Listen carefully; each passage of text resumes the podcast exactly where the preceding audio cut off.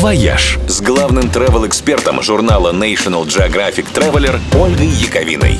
Всем привет! Случалось ли вам увидеть Санта-Клауса?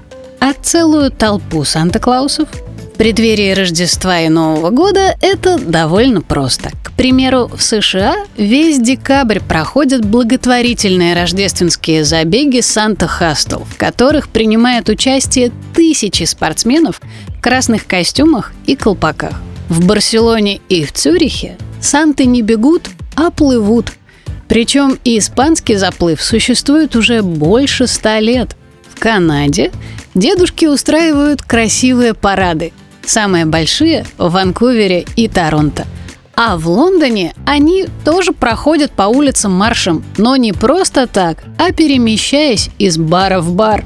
Алкомарафон зовется Санта-Кон, и в этот вечер весь Лондон усеян колпаками, бородами и нетрезвыми дедушками, которые ведут себя, ну, не совсем так, как подобает пожилым волшебникам. В швейцарском Самнауне Морозов ждут дела посерьезнее. Каждый год здесь проходит Клау-Вау – международный чемпионат Санта-Клаусов. Практически Олимпиада. В нем принимает участие команды со всего мира – Участники выясняют, кто быстрее вскарабкается на дымоход, спустится с крутой горы на санях, пробежит дальше всех снаряженной елкой в руках, доставит подарки через полосу препятствий, ну и так далее. Испытания, которые под силу только настоящему Санте.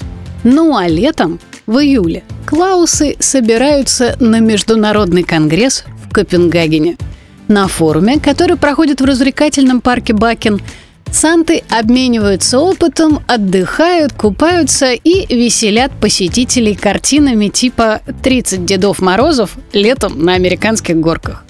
Но круче всего, конечно, встретить одного деда и под собственной елкой с правильным подарком. Чего я вам и желаю. С наступающим! «Вояж» – радио 7 на семи холмах – «Вояж» с главным travel-экспертом журнала National Geographic Traveler Ольгой Яковиной.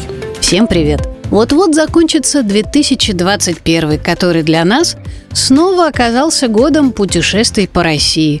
Так что, если и подводить travel итоги года, то все они будут про внутренний туризм.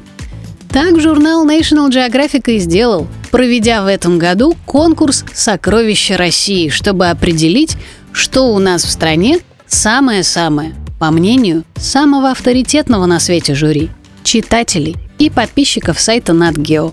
Голосование на сайте в 10 номинациях шло несколько месяцев, а в декабре были объявлены его итоги.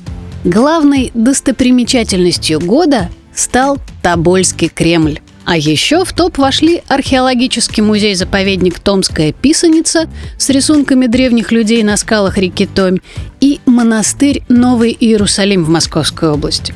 Самым впечатляющим народным промыслом выбрали Вологодское кружево. А еще отличными сувенирами считают искусное ямальское шитье и расписные подносы, которые делают в Нижнем Тагиле – Лучшим национальным блюдом оказались бурятские пельмени буузы. А еще National Geographic советует гурманам попробовать ростовских раков, новгородские серые щи, удмуртские открытые пирожки-перепечи и рязанский калинник – необычный десерт из ржаной, пшеничной и черемуховой муки с начинкой из калинового джема, покрытый глазурью из сгущенного молока – ну а название самого приятного общественного пространства получил обновленный остров Канта в Калининграде, модный питерский Севкабельпорт и европейский квартал Таганрога. Все это, кстати, отличные места для встречи Нового года. Ну а сам список победителей и номинантов звучит как отличный travel-план на будущий год. С наступающим!